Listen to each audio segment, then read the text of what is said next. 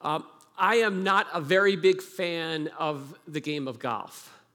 And the reason is mainly because I am so bad at it. I mean, if you ever want to feel good about your golf game, just invite me out, and I guarantee you will win by a very large margin. See, golf to me is a game with a learning curve that is just way too steep. You got so many different dynamics to know about it. I'm not sure I have the patience for it, at least at this stage in my life. And so when I go out on the golf course, which is not very often, um, I dial my expectations down to zero. And, and it's, it's so good. Uh, my goals are like number one, let me spend some time with people that I like. Uh, number two, let me enjoy God's beautiful creation because golf courses are beautiful. And number three, try to lose less than 20 golf balls. And if I accomplish those three things, it is a good day. Um, anybody else here like the best part of being out on the golf course is driving the carts around? That's, that's where my game is at. So um, there are learning curves. There's a lot of learning curves in life. Um, learning curves, they basically that represents those gaps between where someone is currently at and where they ultimately need to get to uh, when it comes to just acquiring some of the basic skills in any given field. And, and there's learning curves. Some of them are, are small, and others can be quite steep. And there's learning curves when it comes to living life with Jesus uh, the way we see situations, the way we work through challenges, and just about everything all looks different once Jesus is a reality, once he's in the picture.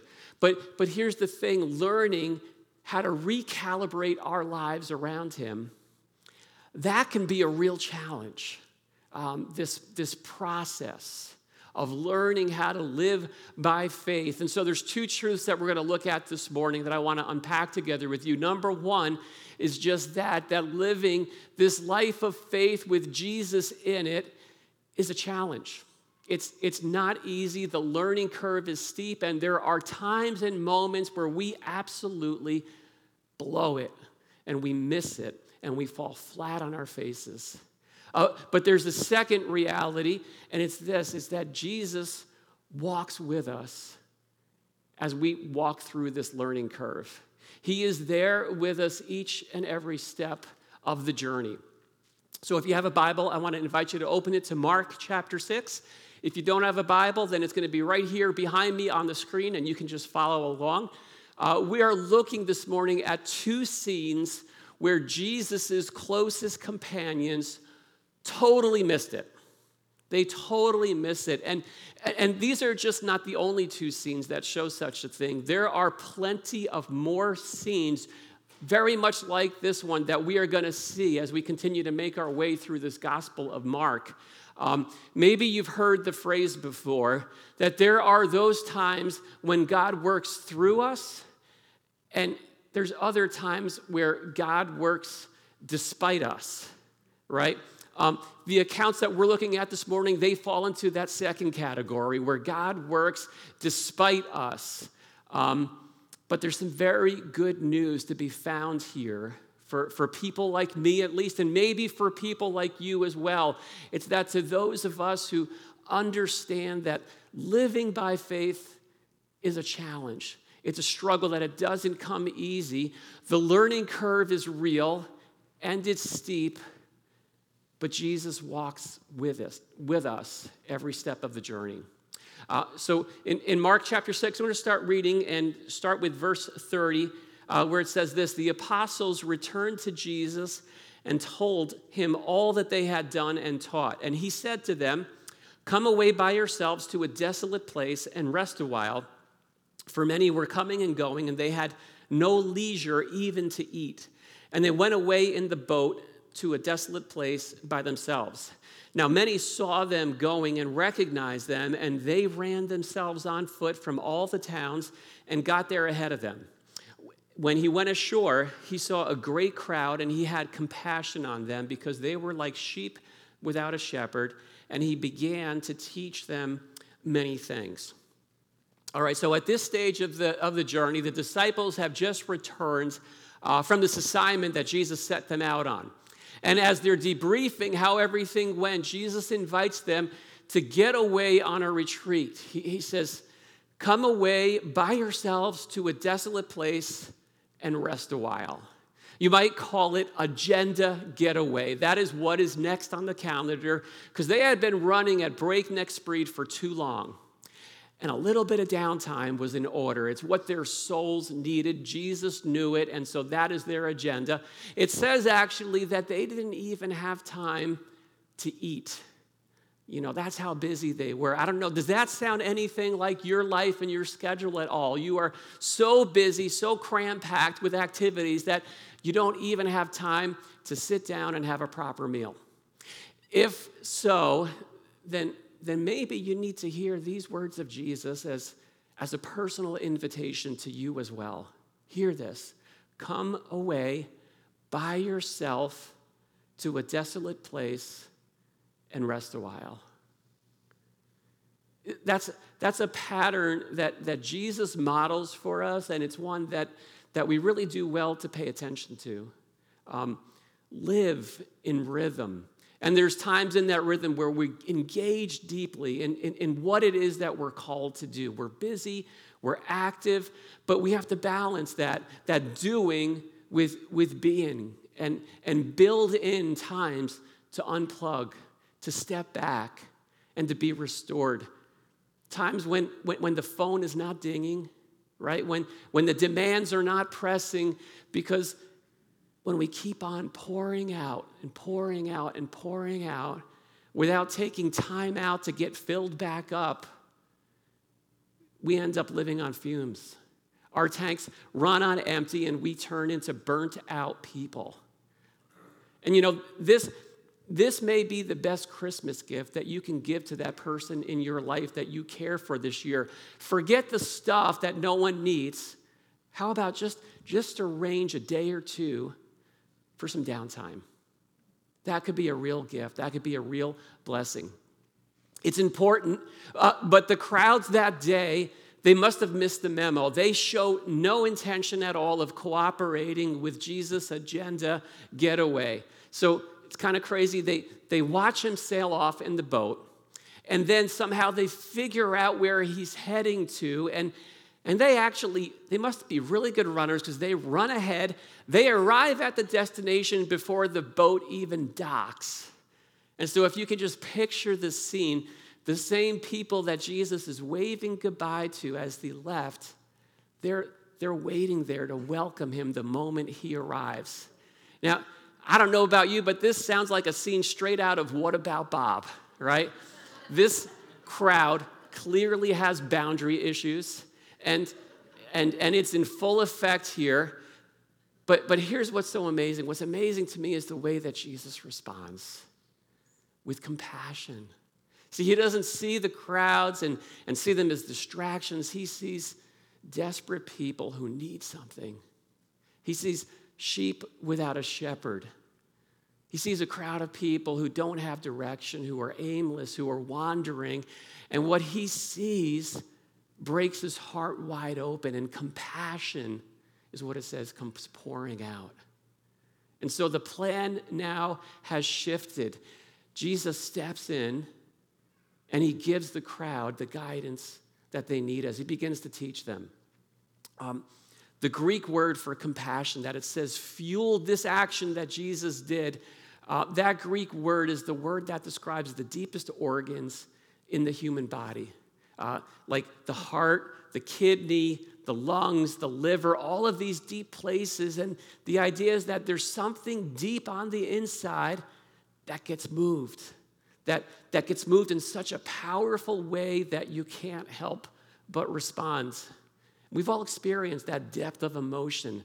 That's compassion. That's caring so deeply about a situation that you cannot help but step in and do something about it. And, and that kind of heartfelt compassion was a core value of Jesus' life and ministry. From day one to the last day. And it's a value that he intends to cultivate in the lives of his followers as well. The idea is that a world full of hurt finds healing when hearts filled with compassion start pouring out. And that's what we see here. But this is kind of where the learning curve comes in. Uh, because here's the thing in order for Jesus to extend this compassion, agenda getaway that was originally planned is going to have to be put on a temporary pause, right? And in our lives, more times than not, something is going to need to get put on hold in order for us to extend compassionate action to someone else. That's just the way it works because here's the thing is the times when compassion is most needed, it's just seldom the times when it's most convenient. Maybe, maybe you've noticed that. You know, it, it would be so great if we could just slot compassion into our calendars. 6 to 8 p.m. next Tuesday, that will be my time to express compassion to whoever needs it. But it doesn't happen that way. Extending Christ like compassion, it will challenge us to lay down our agendas at the altar. They will uh, challenge us to sacrifice our plans for the sake of someone else. And that challenges that the, the challenges and it, it asks us the question, are we okay with that? Are we willing to take that step? You see, agenda getaway, eventually that was going to happen, but it was going to have to wait. It was put on pause because Jesus, we see, his, he is all in. The passage says that he taught the crowd many things, and this turned into an all day endeavor. Um, and as the day starts winding down, the disciples are getting a little restless and they decide it's time to step in and intervene and maybe tell Jesus, give him a little bit of advice. Did you ever try to give Jesus a little bit of advice? How did it go for you? Um, let's see how it went for them.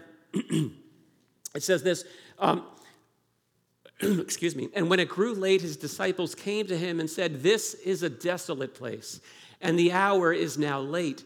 Send them away to go into the surrounding countryside and villages and buy themselves something to eat. So, um, the disciples, they are basically assessing this situation from a point of view that is purely pragmatic, right? Probably it's the way that many of us would look at the same situation and assess it the same way. You know, they just lay out all the facts and put it on the table. Okay, here's where things are at. Number one, we are in the middle of nowhere, Jesus. This is a desolate place. So, so think of it sort of like the Jefferson Valley Mall, but even worse than that, right? There is nothing around. There is nobody around for miles. I don't know if that's still true, but it used to be that way. Uh, number two, they say, uh, look at the time. They say, it is getting late. It's only a matter of minutes before this crowd starts getting hungry. And everybody knows that a hungry crowd quickly turns into a hangry crowd, right? It doesn't take much for that to happen, and that is not something any of us want to have to deal with. So they say, in light of all of these realities, let's wrap this thing up, call it a day, let them go, and maybe they can make it to a McDonald's drive through before they close down. Uh, all in all, it's a pretty fair assessment, right? They left out one detail, one thing that they didn't factor in. They didn't factor Jesus in.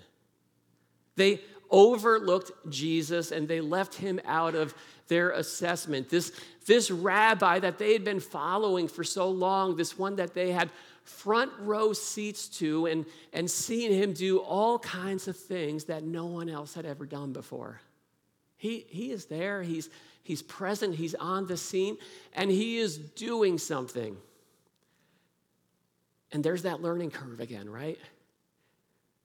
they have yet to learn that the most important factor in each and every situation is Jesus. He's present, not absent. He's active, not passive, and he has an agenda that he wants to accomplish. And, and, and that reality, it needs to get in factored into the way that we see things. Where is Jesus? What is he doing? Because all too often, those factors just get left out. And I don't know if you can relate, you know, but if it happened to the disciples, I get the feeling it can happen to us as well, right? It, it's, it's all too easy as we survey the situations in our own lives to overlook the reality of the Savior, to reduce our situations to just what's in front of us. But the good news is that Jesus doesn't let us settle for that. Let's, let's see how he responds to the disciples' advice. It says this But he answered them, You give them something to eat. And they said to him, Shall we go and buy 200 denarius worth of bread and give it to them to eat?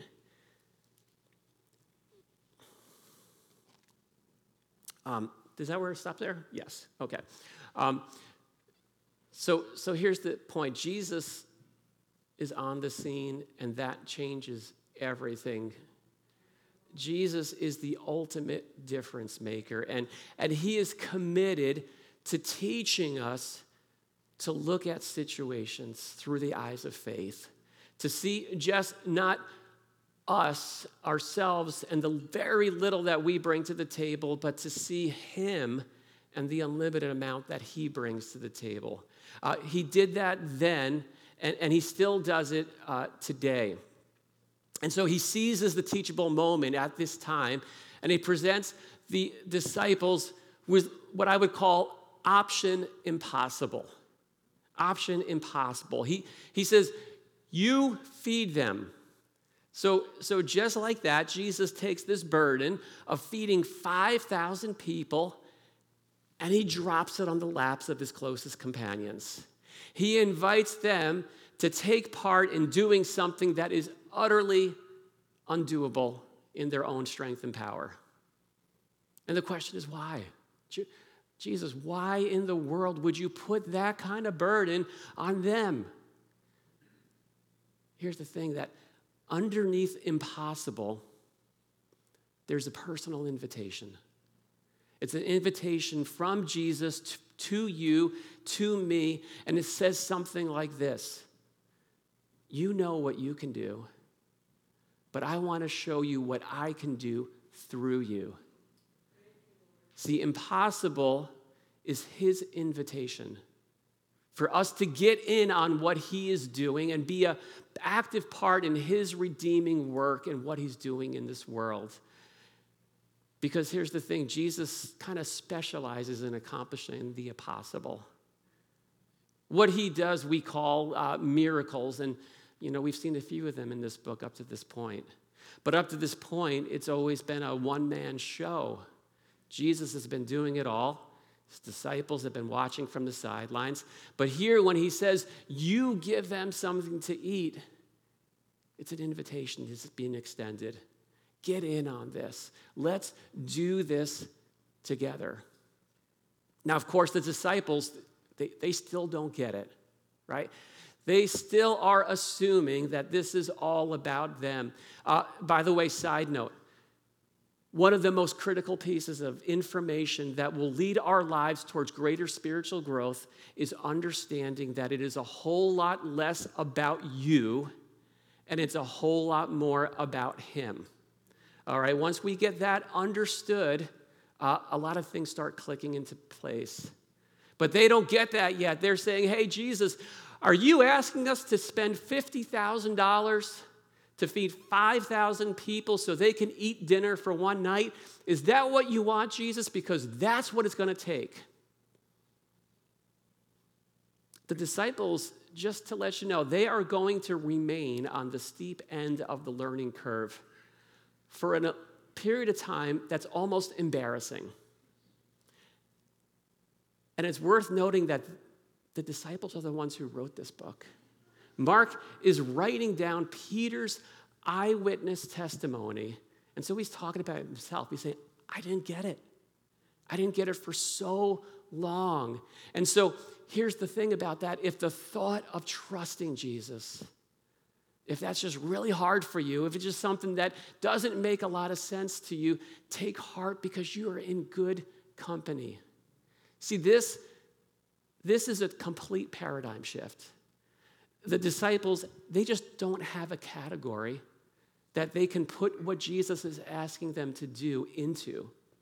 Um, so let's see how Jesus responds uh, to, to them. He answered them, um, he said to them, How many loaves do you have? Uh, go and see. And when they had found out, they said, Five and two fish. Then he commanded them all to sit down in groups on the green grass. And so they sat down in groups by hundreds and fifties. And taking the five loaves and the two fish, he looked up to heaven and said a blessing and broke the loaves and gave them to the disciples to set before the people. And he divided the two fish among them all. And they all ate and were satisfied. And they looked, they took up 12 baskets full of broken pieces of the fish. And those who ate the loaves were 5,000 men. So here's, here's the question Jesus asked. He asked the disciples, What do you have? Notice that he didn't ask the question, How much is needed? Right? Those are very two different questions, but the question before them is, What do you have? And they, they go off, they do a quick inventory, and they report back. Our current food supply is five loaves, two fish. It's not even enough to feed the disciples. But nevertheless, they, they take this very little they have and they offer it to Jesus, and, and Jesus receives it, and he does with it what only he can do. Three things it says. He says, number one, he blessed it. Number two, he broke it. And then number two, he, he returned it to them, and the disciples then distributed it to the crowds. And so that little, when they placed it in Jesus' hands, turned into more than enough. And, and there's a principle there. You know, this is, this is the way the disciples got in on this miracle moment. And, and, and the question for us is what might happen when you and I, when we take the little that's in our hands and we place it in His hands? There's, there's no telling. I, I will testify to you that this is very much like the story of how this space that we are in here this morning came to be. Uh, ordinary people taking our all, whether it be little or much, placing it in His hands, and somehow finding out that it's enough. It's enough. And that's part of the journey of faith, watching Him multiply it in ways that can only be described as miraculous. When we started back up at, in this space, we were just looking and, and, and, and we realized that our children's ministry needed a huge upsurge in volunteers because it over covid it just it went from a thriving uh, volunteer-based ministry to just bare bones hardly anyone there and we had no idea how we were going to get that we still have no idea how we're going to get that because it's a work in progress uh, but, you know, we sat down to our staff meeting on a Tuesday morning and just hear this report of somehow we've got all the people who need to be in place on the calendar from, from September through December. Praise God. I don't know how it happened, I can't tell you, but I'm thankful to God for people who take the little that they have, place it before Jesus, and let Him do something immeasurably beyond anything that we can ask or imagine. This is this is the way God's kingdom work gets done. It, it doesn't matter how much you have. What matters is that whatever we have, that we offer it to Him. And so I would boldly challenge you this morning don't hold back. Don't hold back on giving your all and offering to Jesus everything. Because I don't want you to miss out on what He has in store for you. I don't want you to miss out on being able to tell those testimonies of how God used the little and made it into more than enough. And in this case, this was, this was about the learning curve. This, miracle was done maybe not so much for the sake of the 5,000, because the disciples were right. They could have left and gone out and gotten food. But Jesus wanted the disciples to learn something about this. He wanted them to catch a vision for what He can do through them. And so you see how they take an active part. They're the ones who offer the food, they distribute it to the crowds. And after the whole thing is said and done, did you notice what was left? 12 baskets of leftovers. That is one for each disciple.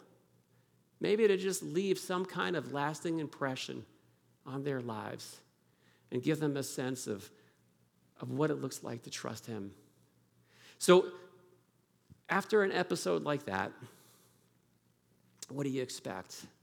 We might expect that the disciples, they get it now, right? Thank you, Jesus, for showing us so clearly how much you can do through us. This has been a life defining moment. You fed 5,000 people with so little. Our lives are never going to be the same again from this point forward. Our faith has been strengthened, and now we've learned to never factor you out again, right?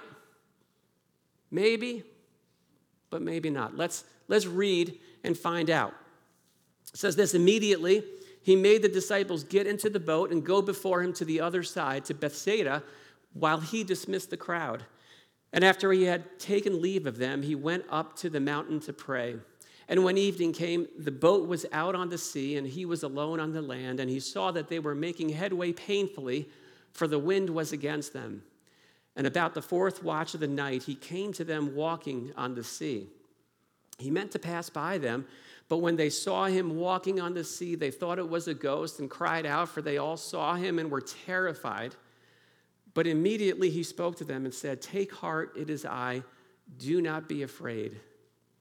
And he got into the boat with them, and the wind ceased, and they were utterly astounded, for they did not understand about the loaves, but their hearts were hardened. This follow up scene kind of makes it clear that the disciples are still on the very steep end of this learning curve. They've still got a lot to learn, just like you and just like me, right? There was something Jesus intended them to take home from, from that episode of feeding the 5,000 but it says they missed it. They didn't get it, that their hearts that should have been softened to a reality were hardened to it. And that intended take home, it, it had everything to do with understanding who Jesus is. That's what he's trying to put front and center to them. Somehow, they're still working with this diminished perception of who this guy is that they're following. They're seeing him for someone less than who he is. And so here it is in the middle of this storm that they're struggling through. And, and Jesus comes walking on the water, again, doing something that only Jesus can do. And the idea is that there is this struggle going on that the disciples are in the midst of, they're wrestling with it. And Jesus is not subject to that struggle.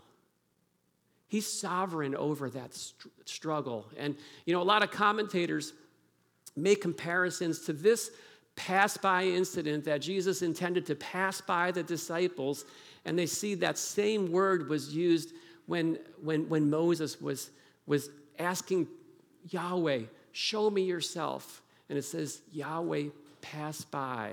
And they caught a small glimpse of him in his glory. And, and this, like that, is a small glimpse of Jesus in his glory, he's revealing himself to them by, by walking on the water. Eh, the point is that for every scene, for every scenario, for every situation we encounter, there is a sovereign Savior. His name is Jesus. He is right in the middle of it. And He is calling us, He's calling you, He's calling me to see Him for who He is. Hear, hear these words Take heart, it is I. Do not be afraid. The more we see Jesus for who he is, the more faith builds and the more fear just leaves. It has no place in our lives anymore. But this, this learning curve, I'll close with this, that this, this learning curve of comprehending Christ, it's a lifelong journey. Hate to break it to you. We're always on the steep end this side of heaven because there is always more to Jesus than you and I, as finite people, can currently comprehend. The learning curve doesn't stop because the depths of who Jesus is can never be exhausted. But here's the thing every situation you face, the crisis that you feel you are in the middle of right now, that situation that's too big for you to handle, whatever it is, that's an opportunity for you to encounter Him, to see Him for who He is. And we can't, we can't end that learning curve, maybe, but we can lessen it. And we can see Him for who He is. We can hear His call Take heart, it is I. Do not be afraid.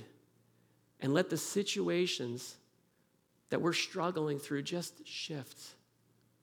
Let, let them be put into perspective because there's nothing more urgent than seeing Him for who He is. Nothing changes our situations more than the reality of who Jesus is. Let's pray together. Lord,